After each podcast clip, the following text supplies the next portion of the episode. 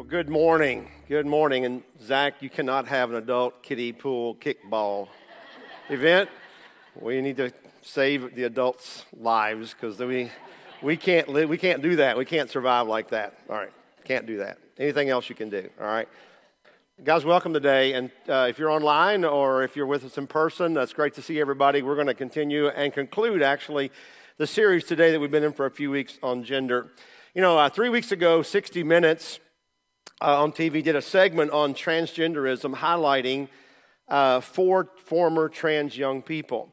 And the purpose of the, the uh, uh, program or segment, I believe, was talking about health care and, uh, and how difficult it was for them. And these young people were detransitioning. However, the conversation very quickly went to anger and bitterness from these four young people each of whom felt like they had been blindly affirmed and even convinced to transition to the opposite sex irresponsibly. One of them, a young lady named Grace, was given hormone shots almost immediately after her uh, initial uh, conversation or counseling, and four months later had a mastectomy.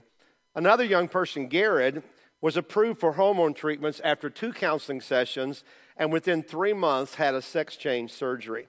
And all four of these young people regretted their life changing surgeries. Now, you can imagine what came after that. Immediately, 60 Minutes began being attacked and criticized for bringing something like this, this inconvenient truth, to light. So, we've been in a series now for a couple of weeks on gender, and if you're just joining us in person or online, you might want to go back and kind of listen to the last couple of messages uh, because we can't cover everything again. But to recap real quick, when it comes to sex, sci- science and biology agree that it's rooted in our biology. Uh, science, excuse me, science and the Bible agree that it's rooted in our biology, that gender is sex and sex is gender. And there's a growing idea in our world today that these two can be separated and that gender is all about the psychological, the social, and the cultural aspects of being male or female. And we said that there are gender roles. Many times they're generalities and stereotypes of what men and women are supposed to do and act. And we said that because these are stereotypes and generalities and preferences, they're not always absolutes, that men and women do different things today than they used to in the past. And we shouldn't be too concerned about that. But when there comes to gender identity, that's a different issue. Gender identity can be defined as someone's internal sense of self as male, female, both, neither, or almost a hundred different identities that are out there today to be chosen from. There is a condition we acknowledge called gender dysphoria, where someone looks in the mirror and sees a body they don't identify with. We know that's a very real feeling. And up until the last few years, culture has rightly identified such cases as mental health issues that can and should be addressed with treatment. But now our culture feels like it should not be treated as or cured, but instead should be affirmed and enabled. And so that's kind of catches up, up to where we are today. But the question we've been trying to ask is how do we as Christians view this? How do we deal with the culture that's around us and all the changes? And let me just say up front, like I've said every day, is that first of all, we are to have love and compassion for anyone who is hurting, confused, or wounded. That has to be the heart of every believer. The church hasn't always done that well, but we've got to do better at that because people at their core are looking for uh, uh, uh, someone to care about them, someone to love them, someone to accept them, and we have to do that. We have to give them love and compassion. Understand that God cares for every person who has ever been born, no matter their struggle in life. However, the Bible does not condone letting this dysphoria determine who we really are as men and women. So, as a church, we cannot affirm the various ways that people oftentimes erroneously respond to their dysphoria. The Bible does not condemn anybody who struggle with this or any other sin. The Bible doesn't condemn us when we're tempted, but the actions of choosing to live in denial of their uh, biological sex, the Bible says, is wrong. In fact, we read, I think last week, that said that someone who presents himself as a person of the opposite sex is detestable to God.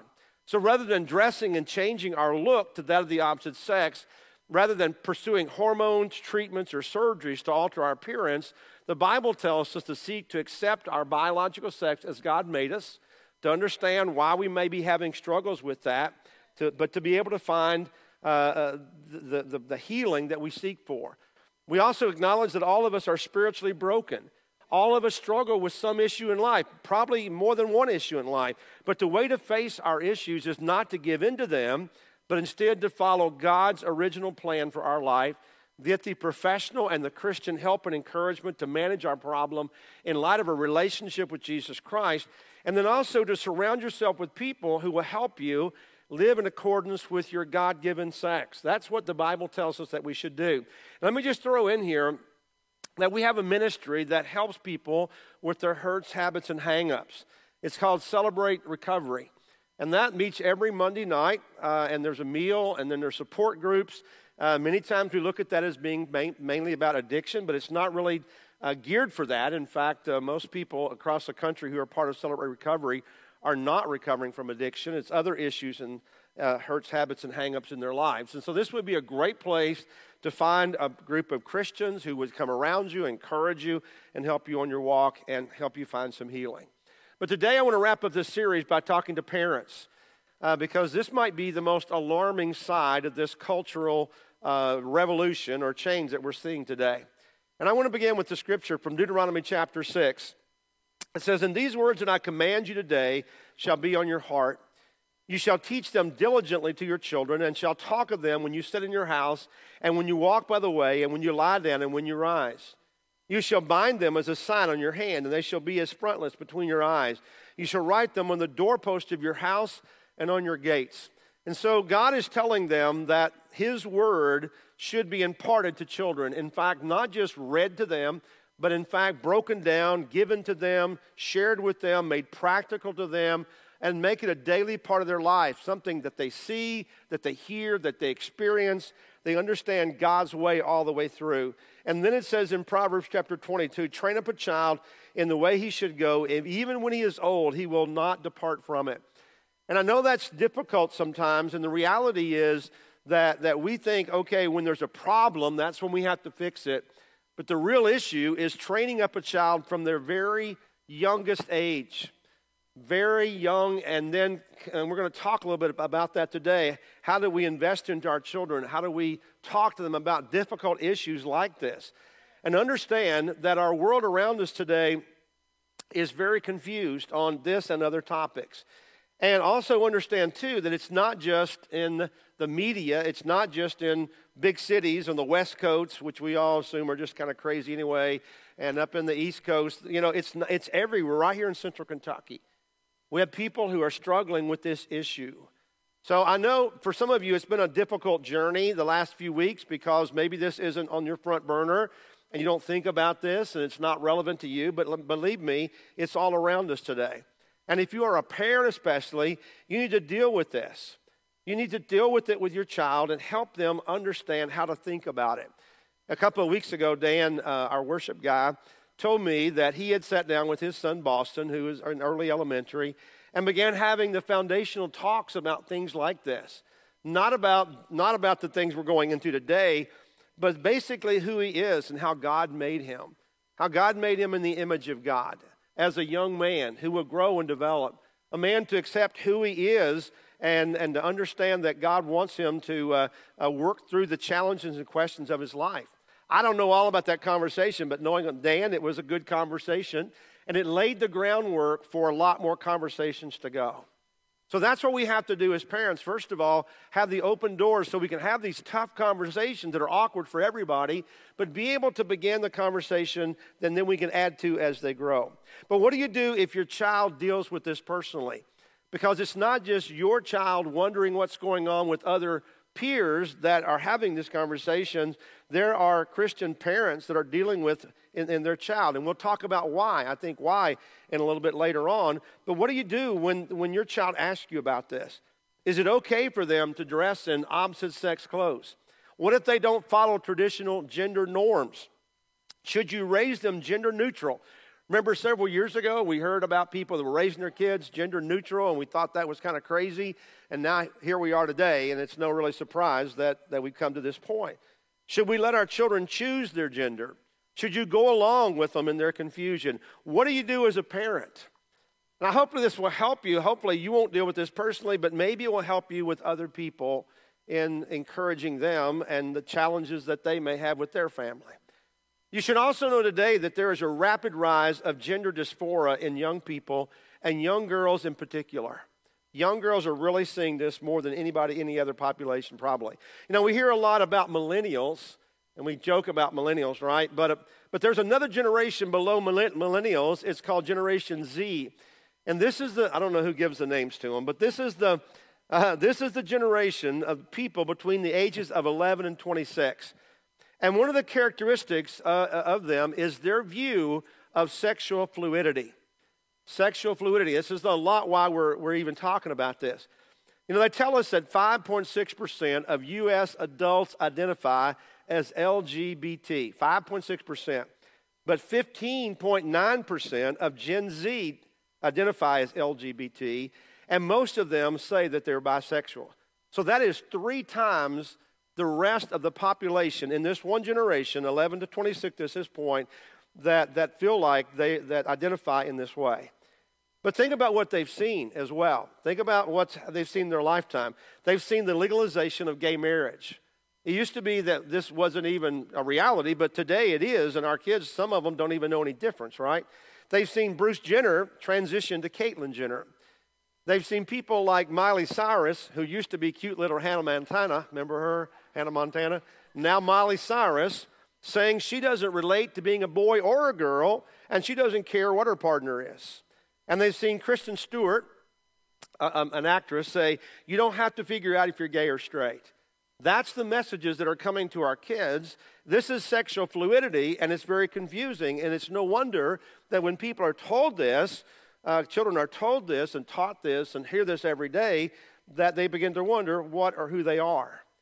Understand that there's a lot of confusion out there, and we need to help add to the clarity in that, not the confusion. There's a man named Dr. Preston Sprinkle who wrote a book called Embodied, and he tells the story of a young girl named Stephanie. Stephanie was like a lot of young girls. She was shy. She wasn't really very popular. She wasn't an outstanding student. She wasn't an athlete.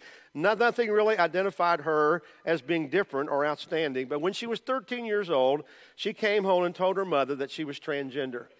And her mother was shocked, and it seemed to come out of nowhere because there was no history of, of gender dysphoria in her childhood or any confusion. There was no tomboy behavior, there was no interest at all. But then her mother found out that Stephanie had just heard a presentation at school about being transgender. In a school where 5% of the student body identified as transgender or non binary. 5% of the students identified in that way. So Stephanie's mother, mother, wanting to give her care, took her to a gender clinic where she was told this you need to start referring to your daughter with masculine pronouns. You need to call her by a masculine name. And you need to put her, uh, give her a binder to flatten out her chest. No therapy, no counseling was recommended at all, but she was then directed to put her on puberty blocking drugs. And if she didn't comply with all of this, she was told that Stephanie would be at a high risk of suicide. Now, that's the kind of shock that a lot of parents are getting. This is being repeated countless times all over the country as being trans becomes popular among teens. And when it's called, it even has a name. It's called rapid onset gender dysphoria. Rapid onset. No, no history, nothing. All of a sudden, the child comes home and, and they begin to share this. Researchers have identified several different dynamics of this uh, disorder. First of all, few of the students ever showed any signs of gender dysphoria previously. Secondly, the new identity appears out of the, out of the blue. Many of their friends also are coming out similar ways. They become more popular after they become out. In fact, they even become heroes, boldly acknowledging this. And suddenly, everybody, they're very popular. They engage online and in social media, and many of them have other mental health issues or concerns that are not being dealt with. And that last dynamic here, I think, is the most interesting. Because if you've been kind of following this, we said that previously these type of struggles were identified as mental health issues up until 2013, where they become uh, an orientation that is to be enabled. Remember also some of the videos that we've seen about individuals who acknowledged that they were dealing with mental health issues and disorders like multiple personality disorders, schizophrenia, and so on, that were never really treated. When these at least 63% of them had a psychiatric disorder or disability doesn't mean they were crazy or anything or mentally ill but they had a health, mental health issue that wasn't being addressed. And when these kids were taken to a gender therapist 72% never even explored the issues of mental health or any other issue never even talked about it they just began immediately treating and moving them toward a transition. The children believed that through what they had heard online and read online and what had been told by others that transitioning would solve their problems, it would make them popular, and they would be much better off. That's the kind of students that were, that were highlighted on 60 Minutes when they were told, You're struggling with this, just do it, and you'll be so much better. But they realized later it wasn't much better, and they're detransitioning. And guys, this isn't in some far off big city. It isn't. It's right here in central Kentucky. You know, I was told that here in our high school that there's a group of students and adults called the community. The community that openly encourages and affirms students who feel that they are transsexual. Now, I don't know how well known that is. I don't have kids in high school anymore. And probably there's some people right now that are not real happy with that being brought to light. But understand that's out there, parents.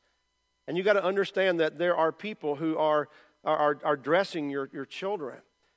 Combine all of that with a child who isn't necessarily popular or who isn't outstanding in sports or grades, who doesn't have a high opinion of themselves to start with, and it just creates a recipe for disaster. So, what does a parent do in a, in a case like this? Well, I'm going to tell you if there ever was a time to step up and be a parent, it's time to do it. Not to be a cheerleader for your child's confusion. And not just in this area, but in a lot of areas, parents, we don't know what we're doing or thinking we're poor leaders to our children and we let them get in big trouble. And I say we uh, because I acknowledge that. I've shared with you in the past. Many years ago, uh, we had one of our children. Thank gratefully, they, they straightened out everything. But uh, I was very consumed with ministry of all things and wasn't as engaged in my child's life as they should be, and he got in some trouble. Not about gender issues, but about other things as well. And so, parents, we have to be engaged in our kids' life. Now, I, honestly, I wouldn't worry a lot about gender roles when they're little bitty kids. Little kids are going to dress up sometimes in the opposite gender clothes. You may not like that, but they're going to do that sometimes. Some little girls are going to be tomboyish. They're not going to like dresses. Some boys are not mechanical or outdoorsy or sports uh, oriented. That's okay. Don't feel weird about that. Don't make a big deal about it. Uh, you know, every child is a little bit different. But when it comes to gender identity, you need to get serious and be proactive. You need to be proactive. First of all, you need to affirm your child's biological sex and never shame them or make them think you wish they were the opposite sex. You should never call your little boy a sissy you should never ever make fun of him in that way. You should never tell your daughter that they're a tomboy and say, I wish you were a boy, I wish you were a girl, if they're not. You should never ever do that. That's probably common sense, but sometimes we don't use much common sense. You should assure them that God made them intentionally who they are and that their identity is found in Jesus, not in the culture. You need to make sure that your kids know that. Because, parents, your primary responsibility as a parent is to lead them to Jesus. And when you lead them to Jesus and they find who they are in Him, it makes it a whole lot easier to, to weed out the counterfeits that the world's trying to force on them. So you teach them who Jesus is, you lead them to follow Jesus, you model that. You be a godly man or woman and a godly parent and set the example for their children when they are young, begin to have the conversations about why some of their friends may struggle with their gender because they're going to see this in their world. And you need to talk to them about that. Open the door to that. Not get deep into it or anything, but just open the door. You need to be the first one to talk to your child about this. You know, sometimes parents, we're the last ones to talk to our kids about the big issues because we're afraid we're going to tell them something and we're going to shock them. But what I discovered uh, years ago is that our kids are probably ahead of us most of the time in what they know, and we're behind, and we're afraid to tell them what they already know, or they've got misconceptions about something. Most parents are naive and don't realize their child are hearing and seeing information from other sources, including pornography, a long time before they hear it from their parents. You know, I asked uh, Zach and Eric, I said, so what ages are kids seeing porn today? And he said, they said, well, they likely are seeing porn by fourth and fifth grade. Our kids are seeing that. They've, they've figured out from their friends or from, you know, finding it accidentally or whatever it is. And this is all part of it as they begin to be sexually, uh, start thinking and kind of, you know, thinking about this and seeing this. Not every child's there, I understand that. But I would not assume that your child didn't know more than you think they know. You need to have those conversations with them as uncomfortable as they are for your kid and for you because they are uncomfortable. There's no doubt about it. Understand, too, that there are people around your child that have an agenda to lead your child where you don't want them to go. And there are real people, and there is media and television that is teaching things that your kid does not need to see or hear. I was reading on television between 2017 and 2019, so that's a two year span there, there was a 222% increase in representation of LGBTQ identity. So, in a two year span, 222 times what had been uh, represented just, just two years before. They say there are 259 gay transgender characters on cartoons and TV series aimed at kids. And I believe there's a drag queen on Blue's Clues. Parents, they're being fed this as being normal.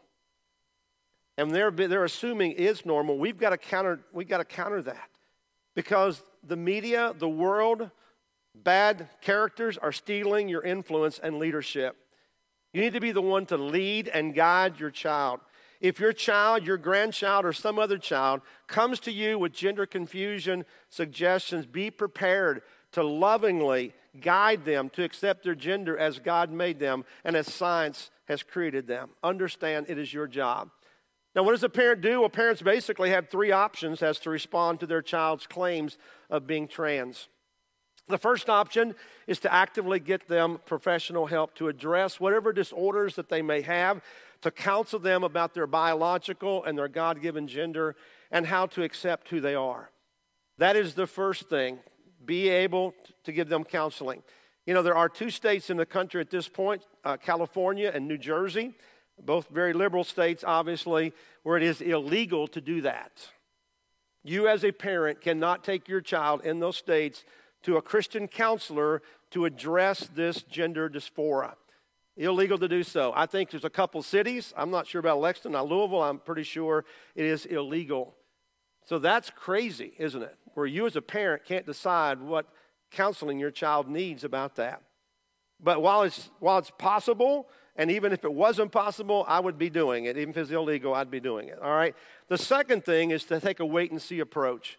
Just to wait and see, hoping that they're going to grow out of it. By the way, if parents do little more than wait and watch, studies have shown, now get this, guys, that 70 to 97.8% of males and 50 to 88% of females will outgrow the dysphoria.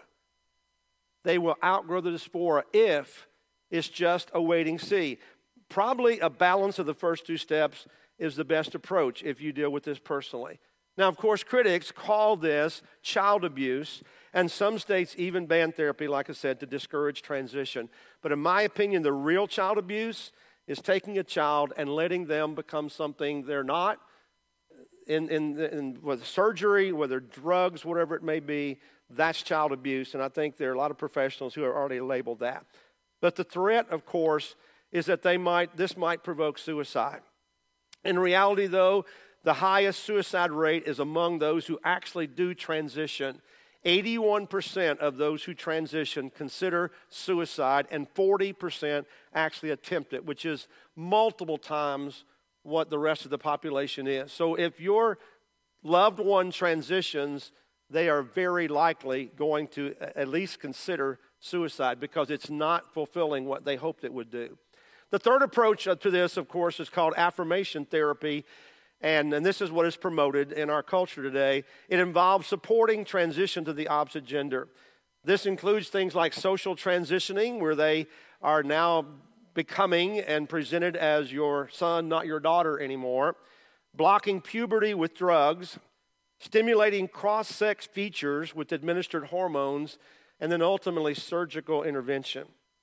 Parents are foolishly, foolishly taking these drastic measures when their child would probably outgrow these thoughts. Remember, 50 to 50 to 100% likelihood, the upper percentage that they will outgrow these things if they are not encouraged and brought into that culture. The simplest of these measures, puberty blockers, can have irreversible effects on fertility down the road. Hormone therapy can cause heart problems, cancer, and worsening psychiatric disorders. And, and sex realignment surgery will obviously render them infertile and bring the danger of serious health issues presently and in later life. A lot of parents are destroying their grandchildren by letting their kids go through this, by taking the initiative to do this. Some of these life changing, life altering actions are performed on children as young as 10 to 12 years of age. And I want to tell you, a child that age is in no way able to make life changing decisions.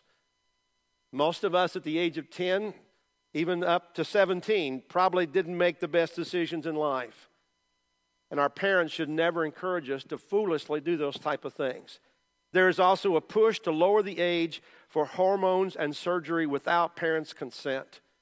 We have to believe that one day down the road, these children, many of them, are going to come back and they're going to ask their parents, Were you simply crazy to let me do that? Were you crazy? And there's going to be a lot of grief and a lot of hurting people.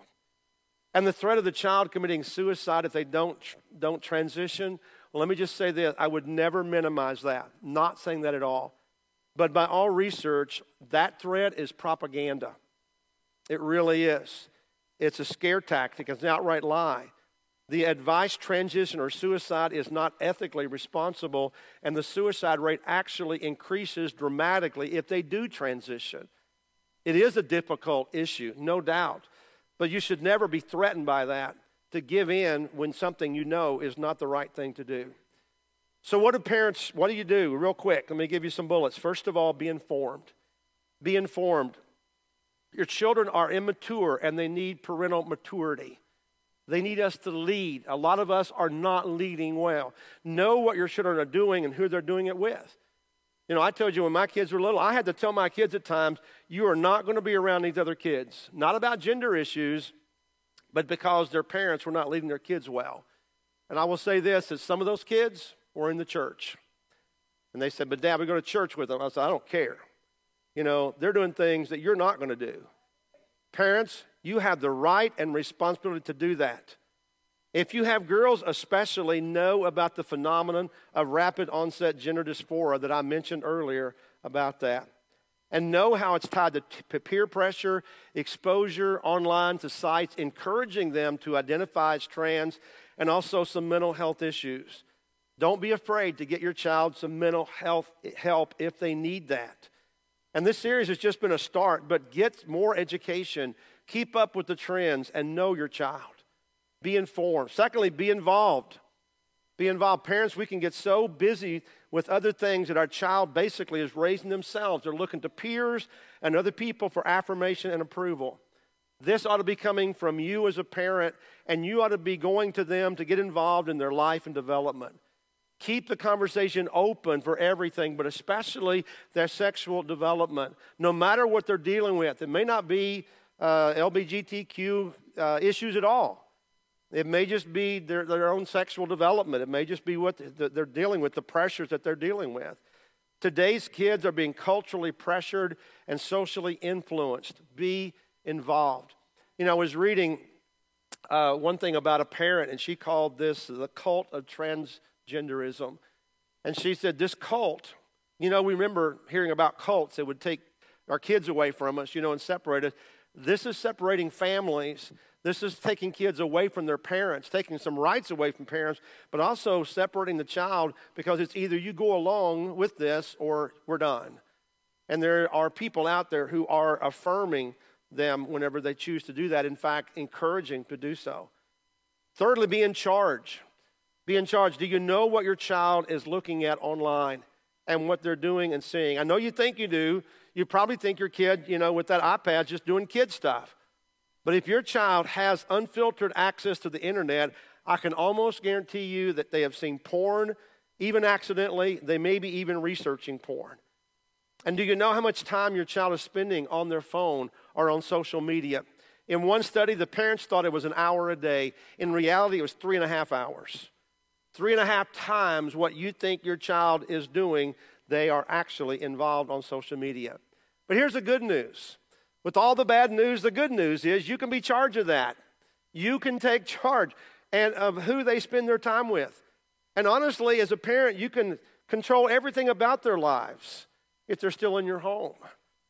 Part of the problem is that we as adults don't have the courage to tell our kids what they can and can't do when actually you are the parent.